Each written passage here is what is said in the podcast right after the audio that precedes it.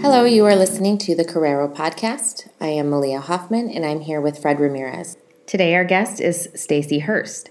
Stacy is an assistant professor of teacher education at Southern Utah University. She has her degree in sociology and elementary education and a master's degree in education. Her extensive experience also includes teaching first grade and serving as a reading specialist.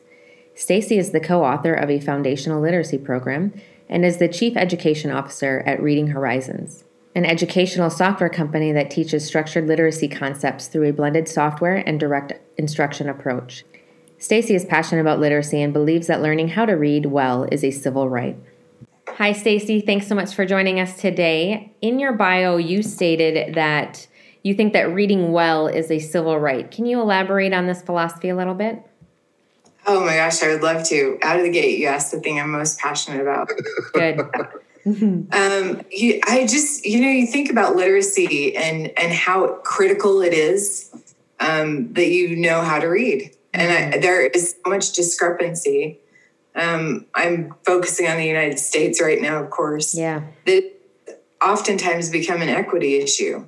We know there's a lot that goes into reading, to knowing how to read, that starts before you even get to kindergarten. And mm-hmm. some of mm-hmm. that has to do with the conversations you have with your parents or how many, you know, books you're exposed to, or even just the idea of knowing the alphabet. And in some populations, uh, you know, parents are just focused on survival, right? So yeah. uh, that's become secondary and tertiary um, to keeping their kids alive, frankly. And so um, uh, you, you can start kindergarten with a huge gap. And then we see that go on. And there are a lot of reasons that people um, may struggle with reading. Some of it could be the type of instruction they're receiving, which I also have a lot to say about. so, um, there are other reading difficulties that happen neurologically, like dyslexia. Um, and if a student is not reading well by third grade, we already know a lot about the future of that student. And if go one way or the other, we know a lot of really successful people who have something like dyslexia, but not all students have um, the luxury of being able to compensate for a need that is so critical to functioning every day yeah. in society. And you know, I think too that we there's so much information available today but still so much of it is text based. Yep. That we can't say, oh, we don't, this is something that we don't need. You know, mm-hmm. they don't mm-hmm. need to know how to read well. That's not true. And if we can provide that opportunity, we know, we do know based on the science of reading what it takes to teach reading well so students learn it. Mm-hmm. We can do that, then we will help to address some of those equity issues for students who don't have access to text or the meaning that comes from it. So. so that's really good because you know they say that education is the biggest indicator on your the like the amount of money you'll make in your lifetime or whether or not you'll live in poverty. And so just even foundational to education, you're you're pointing out reading. And it is so very important and I I realize it more as an adult when I travel to places where I don't speak the language and I just think like just driving, for instance. I don't know what I'm supposed to do here. I don't know if I'm allowed to park here. like, you know, yes. you just take a gamble yes. because you can't read the language. And so, to yeah. to your point, um, everything we do on a day to day basis requires you to know how to read. And and yeah. and I like how you even pointed out read well. Um, so it's not just simply being able to understand the words, but to be able to make meaning of it. So it's good. I love that. Yeah. Oh, and I understand your um, travel woes too. I know if it if I'm in a country that has a Latin based language, mm-hmm. I much better at reading mm-hmm. than speaking or listening. I did learn how to say where is the bathroom in most languages. That's been beneficial. it's a very important phrase to good. know. yeah, but sometimes I don't understand the answer, so I didn't think that through. oh, isn't that like, That's great. I still don't know where the bathroom. Is. You're just hoping they point and you know yes. direct you with some body language. yeah. So it works that well. so obviously you're passionate about this, about you know the literacy. Where did this come from? Um, talk to us about your about about your own educational background and how how did you become so impassioned about literacy? Oh wow, that is a, a, also another good question. Um, I was one of those students, children, I should say, who it seemed like reading came pretty naturally to me. I was always surrounded by people who were reading. I am a first generation college student, however, so we also can't make assumptions based on on that sometimes. Also, um, my family situation, I, I was raised under the poverty line most of my childhood. And I would actually say that it was access to text and the fact that I knew how to read that expanded my vision for life and and helped me become aware of opportunities that would be available to me. Um, even though i didn't have the same luxuries as some of my friends frankly. Um, so i that i think that's where it started. And of course i think lots of us when we're young if we like to read you start identifying with characters in books that you're reading about and really learning about cultures that are not like your own, you know, the ones that you see every day. And I think that my passion started there. And then I did have time um, to do some service work where I lived in Atlanta, Georgia for a couple years and worked with inner city populations there. And I saw very quickly that correlation between reading and poverty. Um, and again, we can't always make assumptions with that but there are some things statistically we do know and understand. So I think that was really, and that was in my, I think I, it was, I was between 21, 23 ish when I did that. And it was really, it really helped emphasize the need for that. As far as becoming a teacher, I taught first grade and then I was a literacy coach, reading specialist in my district for a total of 15 years. Um, but I think part of that was I I just felt like becoming a teacher was a developmental stage. Mm-hmm. mm-hmm. remember saying, I want to be a teacher. It was always when I'm a teacher, mm-hmm. when I'm a teacher. You go through, you know, teenagehood and then you become a teacher at some point. So um, I always had a passion for sharing that um, with people too. So I loved teaching but I'd have to say it would be a combination of my background, the things yeah. that I experienced um, in my younger life. Hmm. You know, I'm I'm I'm I'm really happy that you that you shared that um, at least with our with our audience that you are a first first first gen student um, because we we do have stereotypes um, and and I think the the more that we break out of those stereotypes, the more that we're going to learn um, you know, and just and just look at every every single student for who they are first. Um, so, yeah. Now, how has how has literacy changed due due to the blended on um, online learning? Oh, you know, so that's a really exciting question too. Um, I there's four of them. I know you really are. I love this. I also love just the conversational format. So you guys are knocking it out of the park. By the way, um, I do. So I have uh, dual roles right now. I am a teacher. Uh, I'm a professor of teacher education, um, and I'm also the chief education officer at a company that has a software curriculum. We do blended learning approaches, um, which is we. The company is 30 years old at least and we've had software for a good portion of that so we have you know some experience when it comes to adding technology to the learning environment but i love that we have this focus on blended learning but i will tell you that as a company our method is really good. It's aligned with what we know how people learn how to read. Um, and we've been seeing great results with that. But here's what was ver- very interesting. And of course, my passion is going to lie with the beginning readers because that's my background. Sure. But um, I noticed that we would have teachers respond really well to that method and they would embrace it and teach it directly in their classroom. But there was always some reticent with those, especially with those early grade educators, to adopt or embrace the technology that went along with it, mm-hmm. even when outlined how much um, more efficient their teaching could be with it. Mm-hmm. Because they didn't have the background, you know, they were still using like overhead projectors in their instruction.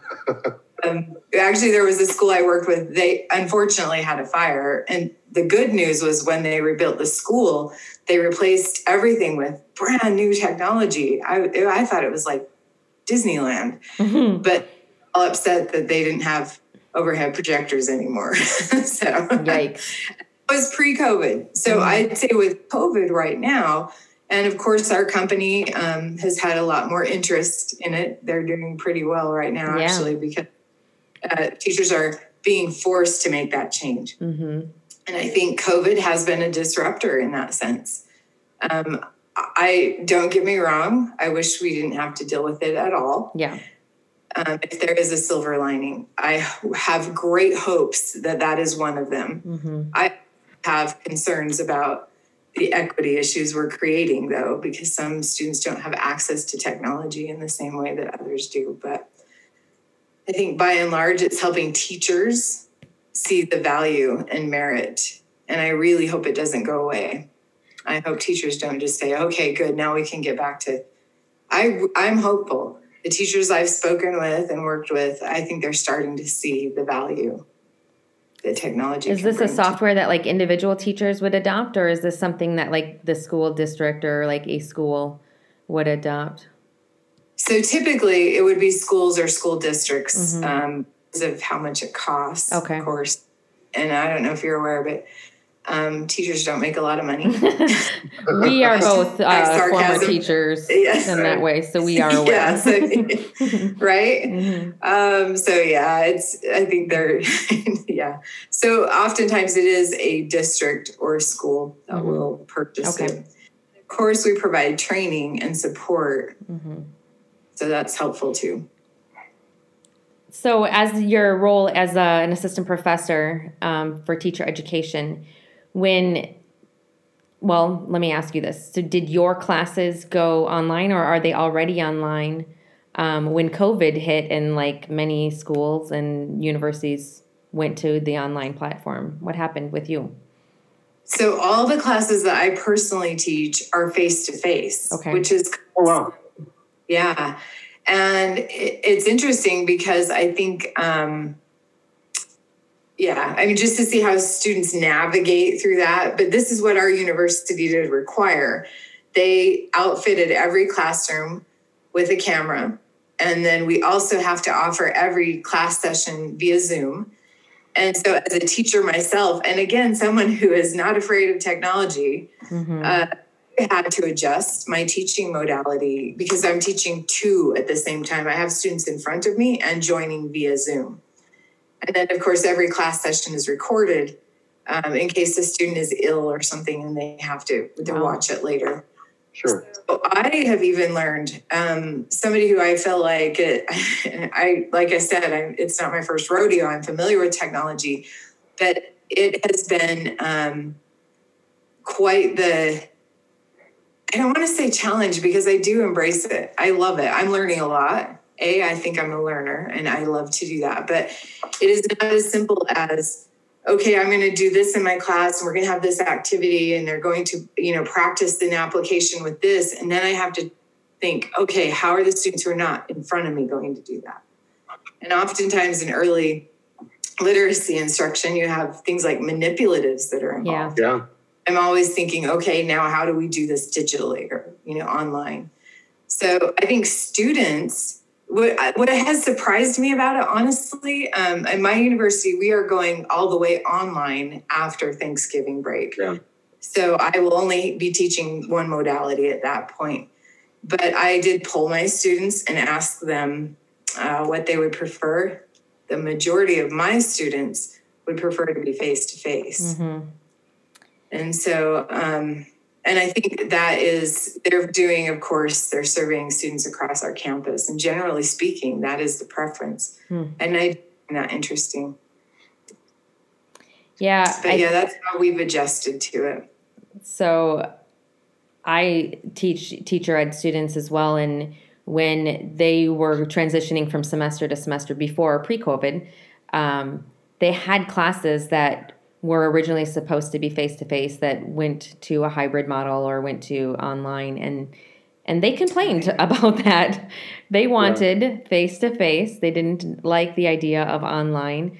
Um, and I think a lot of it is that that personal social connection and just that comfort of like knowing that you have other people right there next to you that you can talk to if you if if you don't understand what the teacher's asking you can ask your neighbor um, you know in the moment without feeling you know i guess like you weren't listening or or whatever you know but also as a teacher it's much easier to read the room when you have faces and bodies in front of you. when everyone has their microphone Oh. muted and their cameras off and you're talking to blank screens, Yes. you're like, Yeah. I don't know if there's anyone here.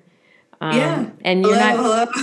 And you're not reading body language, you're not, you know, getting anything. So um, it is oh my gosh. challenging. Yeah. I mean, I'm glad you say that. It makes me feel so much better because that's exactly the challenge.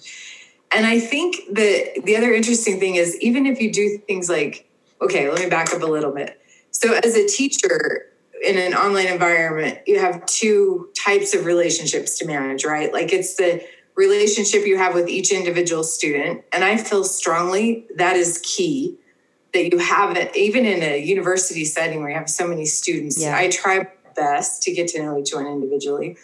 Not as easy as it was as a first grade teacher, by the way. Mhm. As a teacher, I would have lunch with a different student every day at the beginning of the school year Mhm. just to get to know them. And that was my that was secretly my classroom management secret. Mhm. Yeah. Have that relationship. It made everything so much easier Yeah. it's a little bit trickier in this kind of a setting as a professor. The other thing that as professors we have to manage is creating that classroom culture, right? And online, to your point, it makes it harder Yeah. because they have that person sitting right next to them. Mhm. I will do things in my instruction, like, of course, working in small groups and partnering them up. And in a classroom, it's easy to walk around and hear their conversations and see what they're saying. But can I tell you, daily when I do this, and I, I set up breakout rooms and they're paired up and they have all the information they need, and I will like jump in, but you have to go into each breakout room separately Yep. which takes time. And then you get in there and you realize, especially if you've paired up students, there's one student saying, Oh, so and so didn't show up. it's just me. Oh, or, Yeah. so then you have to figure out, okay, now I'm going to rearrange this. Or you have, you know, they're having some sort of difficulty that you have to address. And meantime, even the students who are in front of you are not getting your feedback. yeah And so, yeah, it becomes really challenging Mhm. in that sense. Or you'll ask a question online and crickets. Yeah. Yeah. I love Um, that. I love that. you, know, and I'm and I'm also thinking, what a great way though to teach future teachers about teaching online. Um, you know, be, because you know I'm my my background is in history, and the and the and the last time that our that our nation has gone through this is 1918, and it took three years. You know, and so and, and so one of the things that I'm thinking is that there could be a possibility that this is going to take more than a year, um, as we're as we're seeing now. Yeah. And so and so one of the things that that I'm thinking within within teacher ed, um, maybe this is a you know this is a great way for for all of our students who are going to be teachers to actually learn what it's you know what it's like, and if and if they're doing all of these things, not showing up to class, not doing this, not not partnering, then maybe that's maybe they need to figure out okay how how can I you know how can we galvanize one another just so that once I start teaching at my first job assignment out there is is teaching on on online how can I prevent this? And you know what are some what are some skills that you know we're going to need in order to make sure everybody's present everybody is learning blah blah blah. So that's you know that's that's one of the positive things that i'm also thinking about covid. Um, so you know what? Yeah, to your point, A, I'm a little terrified with the three year time frame. Oh, yeah, I, I, want you to watch your mouth when you talk to us about that. Thank you, Malia. Yes. but because I'm thinking this is what we're in October and yeah. haven't even since everybody went into quarantine and what was it, March? yeah. yeah even been a year. It, it feels, feels, like, like three years though. So maybe yeah. that's what we're going with. So definitely watch your mouth, Fred, because it could seem like eight to us. Again, that's my history nerdy side coming out. Which makes sense. I mean, generally I would appreciate that perspective, but I don't know but I but I do think with um so to your point, it did have to force one of my uh, practicum settings to go online and I really didn't want my students to miss out. So in this um, reading class that I'm teaching, typically they've had foundational reading before, and so this would be the time that they tutor all semester. And we've had schools in various levels of you know access, and so we could we can't just assume that anymore. Yeah. And it's done two things for us. So we have set up online tutoring, which has expanded our reach, right? So we'll have students from places other than our university town, um, which has been great. But they have just started that, and it has been really interesting for me to watch um, that that online kind of interaction. And if I'm being honest, which I'm about to be, uh, maybe to my detriment, but as a first um, as my first semester of teaching i am in that mode where i'm just trying to stay a week ahead of my students yeah, yeah. I'm in the spirit of full disclosure. So setting up that online, I did get connected with a teacher who's going to be using who uses the same method that I've trained my students in for the you know the lesson plan, to the format of that. Um, but I have not provided a whole lot of support on how to do that. Mm-hmm. They all have Zoom accounts. I know they know how to use them because we've been, you know, in this environment for a while. But it's been really interesting to watch the response. I have some students who reach out to me frequently and say, "Okay, so how do I set this up and what do I do?" And others who are creating PowerPoints to introduce themselves and sending them to their students ahead of time and saying, "Create mm-hmm. one to tell me about you." And you know, they have like all kinds of um, I guess it's a spectrum of experience. Sure. And I am curious to watch it in future semesters. I will set that up better for them, but right now it's really interesting. But it has forced that. I mean, we did, we wouldn't have even considered doing online tutoring before, frankly. Right. Yeah, and to to your point, Fred, with um, you know moving kids into the online uh, platform and uh, you know kind of planning for the unexpected, preparing teachers to teach and to be flexible in this way. To be real, current teachers who have been teaching for 20 plus years never in their wildest dreams would have imagined a climate like this. Um. And although they are excellent teachers and great at their craft, they're probably mm-hmm. feeling very overwhelmed right now. Um, so I think that teachers and teacher education programs right now who started maybe before COVID, who you know got that foundational stuff, maybe got into the classrooms, and who are now maybe teaching in COVID, are probably going to be better prepared than anyone else that we've had, you know, out there. Um, because so my former students um, that I had before I took this assignment here in Germany started. They did their student teaching in the spring before COVID hit, uh, or I should say last fall before COVID hit took on you know online classes and face-to-face classes spring went online and now our student teaching again and our student teaching virtually so like we're using oh, now wow, is using yeah. zoom and zooming into their classrooms or zooming into their students who are also virtual um, yeah. and student teaching in that way and that's that's an experience that you know no teachers probably ever had, not like this. So well, oh yeah. Well, not just that, but I'm, I'm thinking the the student teacher supervisors who who are probably older and have and really haven't used tech a lot. Now yeah. now now they they have to witness this and go okay what do i supervise and how do i how do i do this? So um, which which kind of brings us to to our next question stacy. How do you believe k16 education is going to be changing um, i hope that it changes obviously for the better uh, another thing that i think is brought to the forefront is the need for resources. Um, and so I hope that that helps support it and ongoing. Like I said, I think more teachers are going to be more comfortable using technology than they have been before. Um, and by that, I don't mean they're going to run headfirst into it and embrace it. Correct.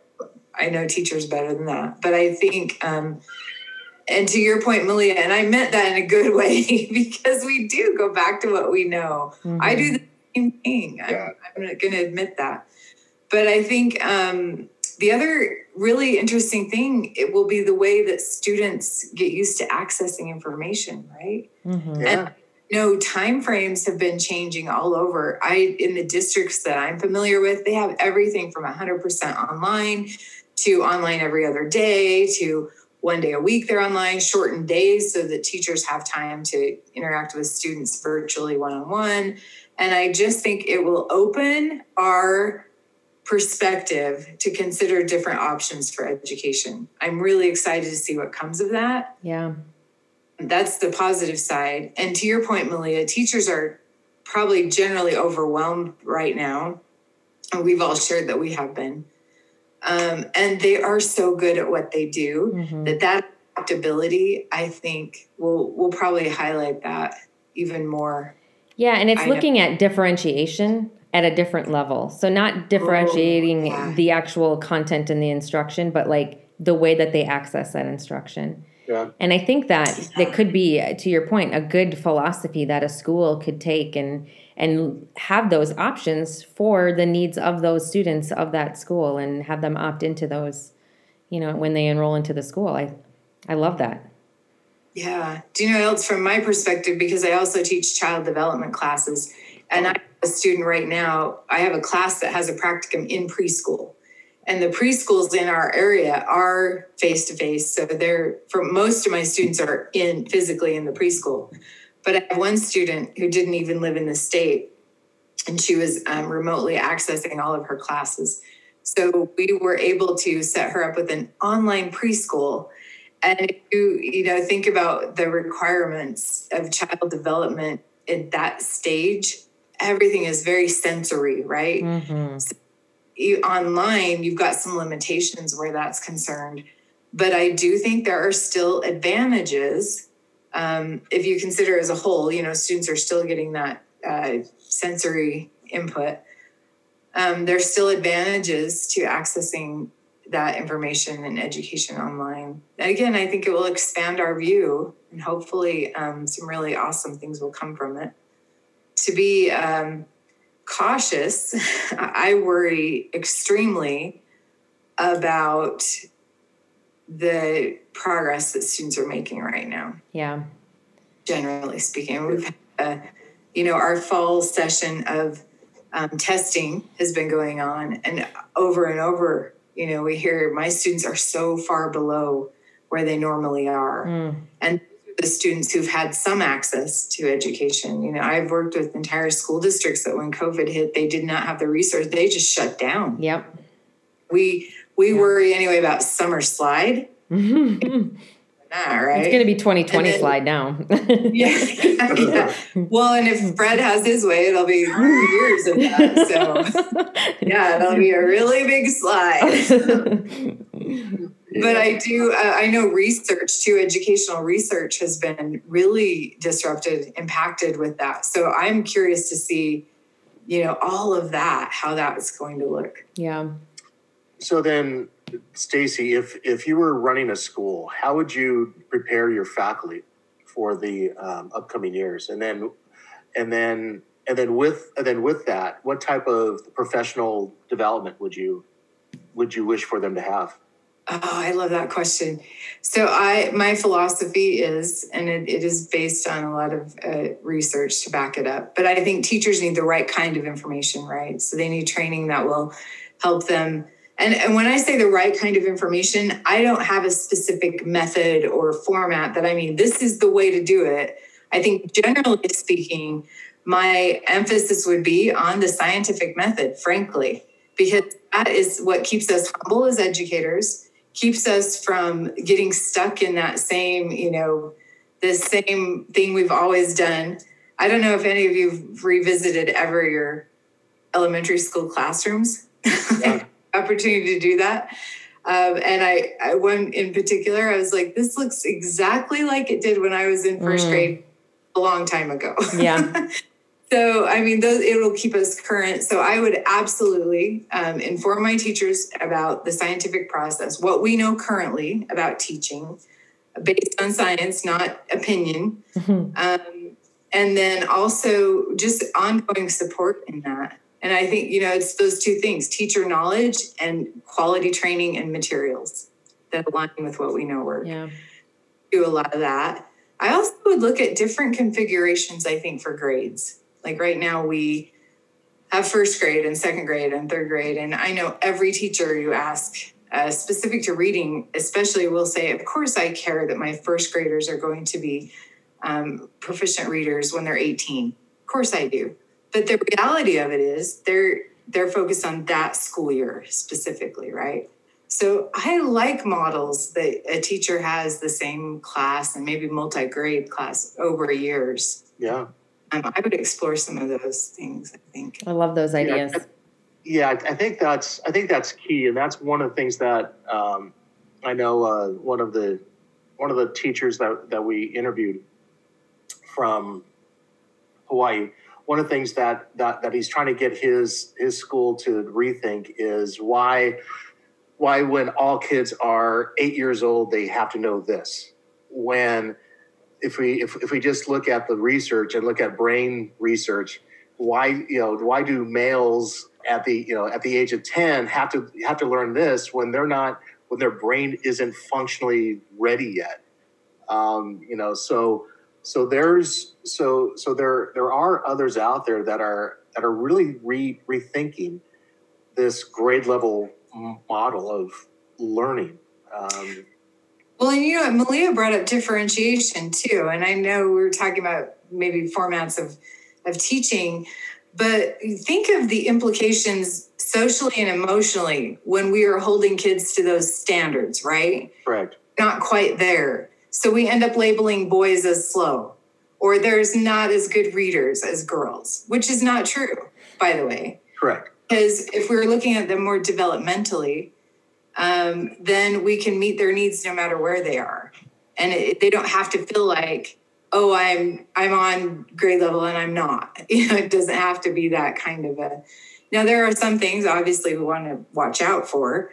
Um, that would be big indicators of whether or not a student needs extra help or differentiated instruction. So I think those are just all things to keep in, in mind in a, in a position like that. I think it would be really cool to think of of those kind of possibilities and what that would mean for students too. Yeah. It's more of a proficiency based um, leveling up of grade level rather than because you happen to be this age and this is where the grade level you should be in, which is more of a Finnish approach to education. Ah, that's very interesting. Mm-hmm. Finland does a lot of things well, right? yeah, they do. So I think too, when we're talking specific to reading, you know, there the literacy rate in Finland is on fleek. So yeah, as the kids are saying. I, anyway, uh, I think um, actually their their orthography or their language is very shallow, meaning there's a one to one correspondence between the letters and the sounds they make. English is a little more complex. Um, it is still very consistent, but you need to know different things to do that.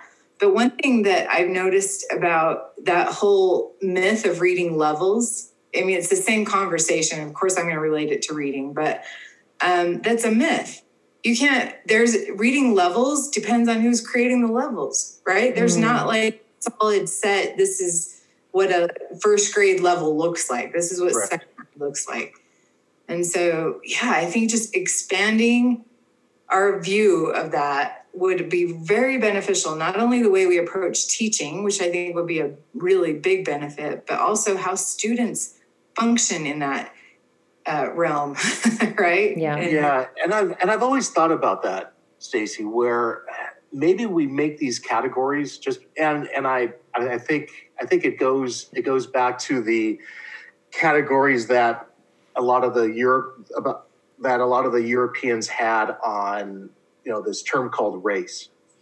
Um, where where it was everything was categorized in order to allows some people to be above others. Mm-hmm. Um, and and I and I think we categorize for that. That might be one of the one of the reasons why.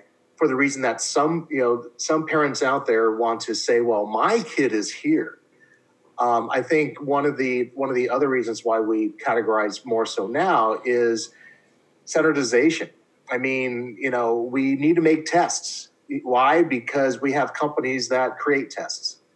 Um, and I think the third reason, and and I and I hope that I don't step on too many toes, is that I don't think I there's there's some wonderful teachers out there that that would embrace this of of teaching towards every every single learner, but there's a lot of teachers that just don't want to do it you know, where where where they just know I just want to teach within this box, and that if they're not at this at, at this particular level, that's their fault, and um, you know they're just going to go on, and and so there's, I, I, think there's there's there's a lot of things involved with it, um, where where kind of like what what but what you were saying and and Malia was saying is that if we differentiate, really differentiate, and, and, and meet kids as to where they are, then we could start to move them up. Agreed. And to your point, too, so many teachers become really comfortable with teaching to the whole group.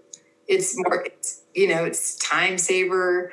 But the problem is that when you get down to it, you, you can't assume anything in a whole group. I've been surprised, even, you know, students I felt like really had it figured out, have really quality conversations. And then I get to assess them and realize, oh, they can't they can't access words on a page. Mm-hmm. They're brilliant. They yeah. can talk about concepts all day, but um, they don't know how to decode. I've known that if I hadn't taken the time to do that. So yeah, I think there are a lot of factors that would go into that. Yeah, yeah and it's and because then it's easy for us to look at a group and categorize them you know say well you're all like this you know whereas if like if there's one if there's if there's an outlier we don't we don't want to think about that because we do want to you know well you're all like this you know and, and so it's so let's just categorize you in a certain way and it's easier to plan for as a teacher and it's yeah. structured yeah. to plan to the group right um and for the assessment piece, it's easier to just assess and then move forward. And one thing that I always t- told my students is just because you taught it doesn't mean they learned it. Yeah. So telling is not teaching. Yeah. And told is not taught. Exactly. And and you said, you know, they're they're working through their their standardized tests right now. Like I our last guest said the same thing that they're working they're still going forward with standardized tests. I just I can't believe it. We're in the midst of a pandemic, and as Fred pointed out, since you know hundred years ago, or um, you know, like yeah. why is standardized testing right now the priority? Like, why are we focusing on that? We should be looking at how to innovate and teach better to all kids and be equitable and make sure yeah. that everyone has access to it. It's um, it's it's actually just befuddling to me. That's a very good question. I would love to ask that somewhere that it would make a difference because I think it would be the funding too, right? This accountability, this idea of accountability. Correct. Uh, which is probably driving that. Yeah. Yeah.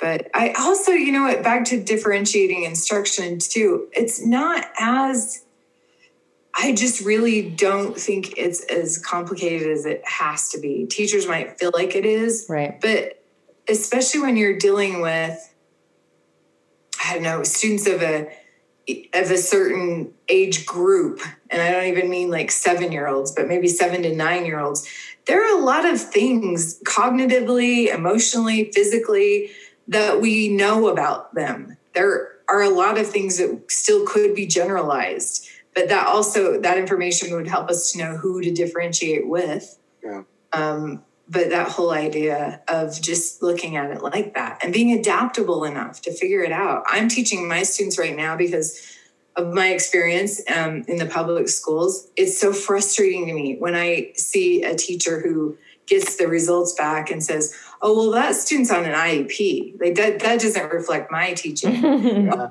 that student is your responsibility first and foremost. And I literally have my students repeat that. I daily say, so let's just say you have a student who English is not their native language, um, they have some cognitive disabilities, and they're on an IEP, and somebody comes and takes them out of your classroom an hour a day. Whose responsibility is that student and their education?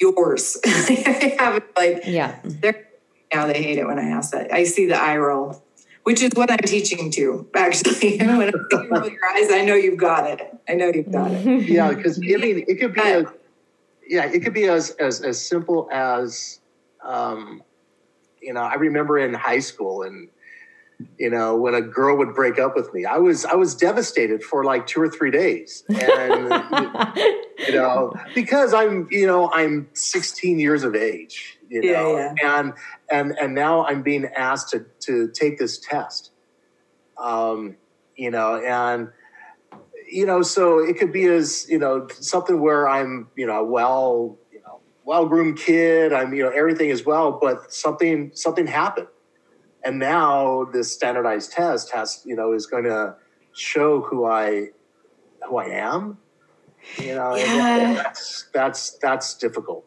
um Well, and I think that's worth looking at, right? I mean, data is data, but unless you know how to interpret it or how you use it ends up mattering.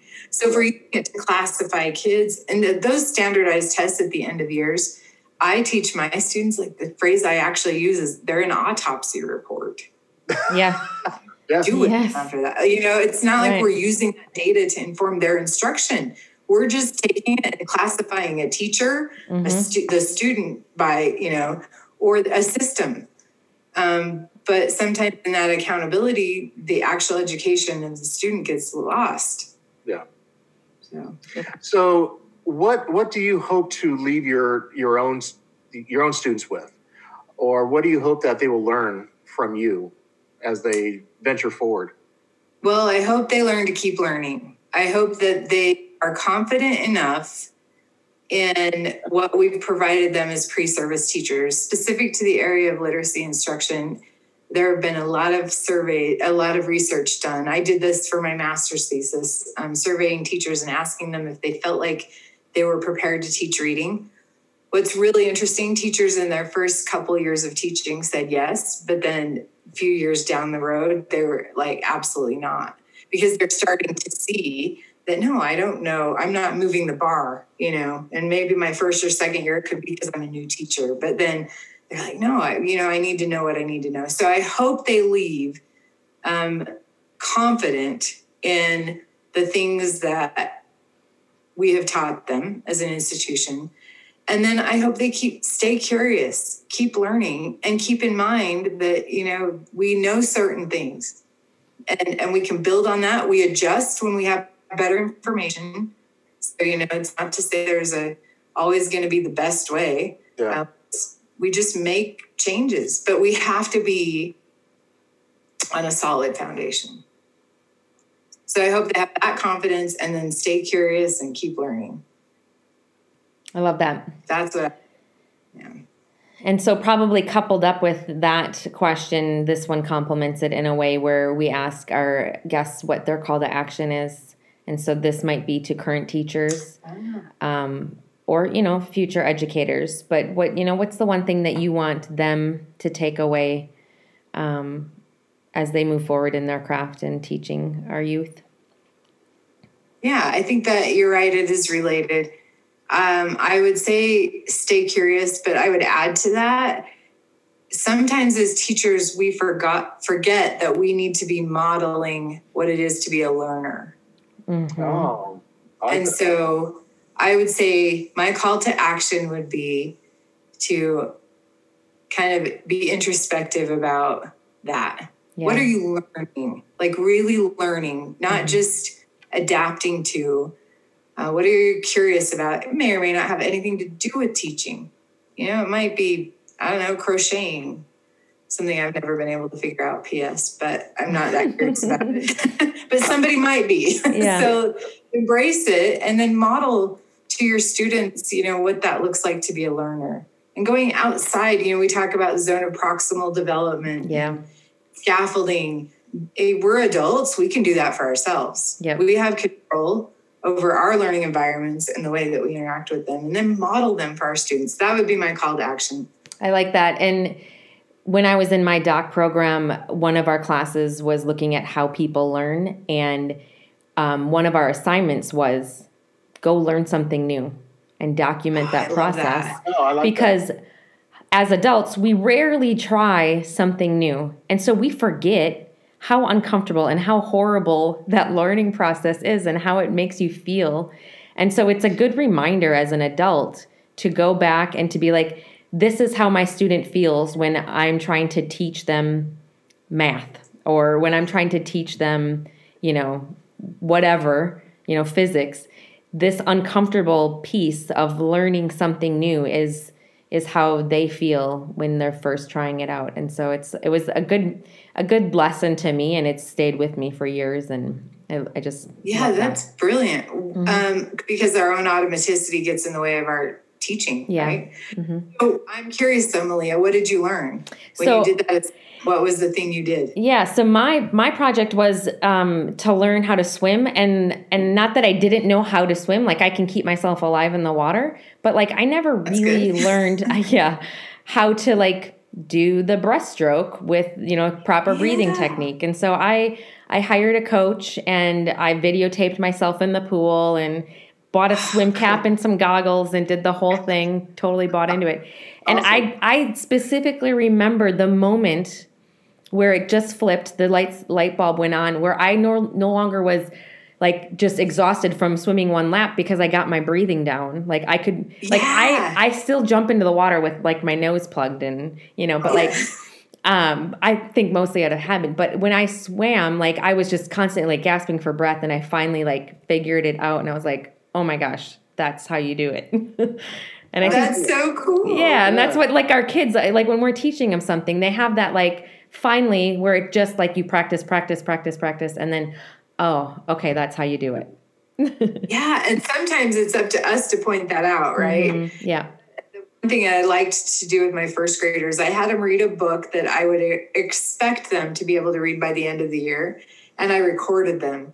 And then at the end of the year, I played it back. Um, I, you- I had them re-record it, and then heard, had them listen to the first and the last Yeah. one and their growth.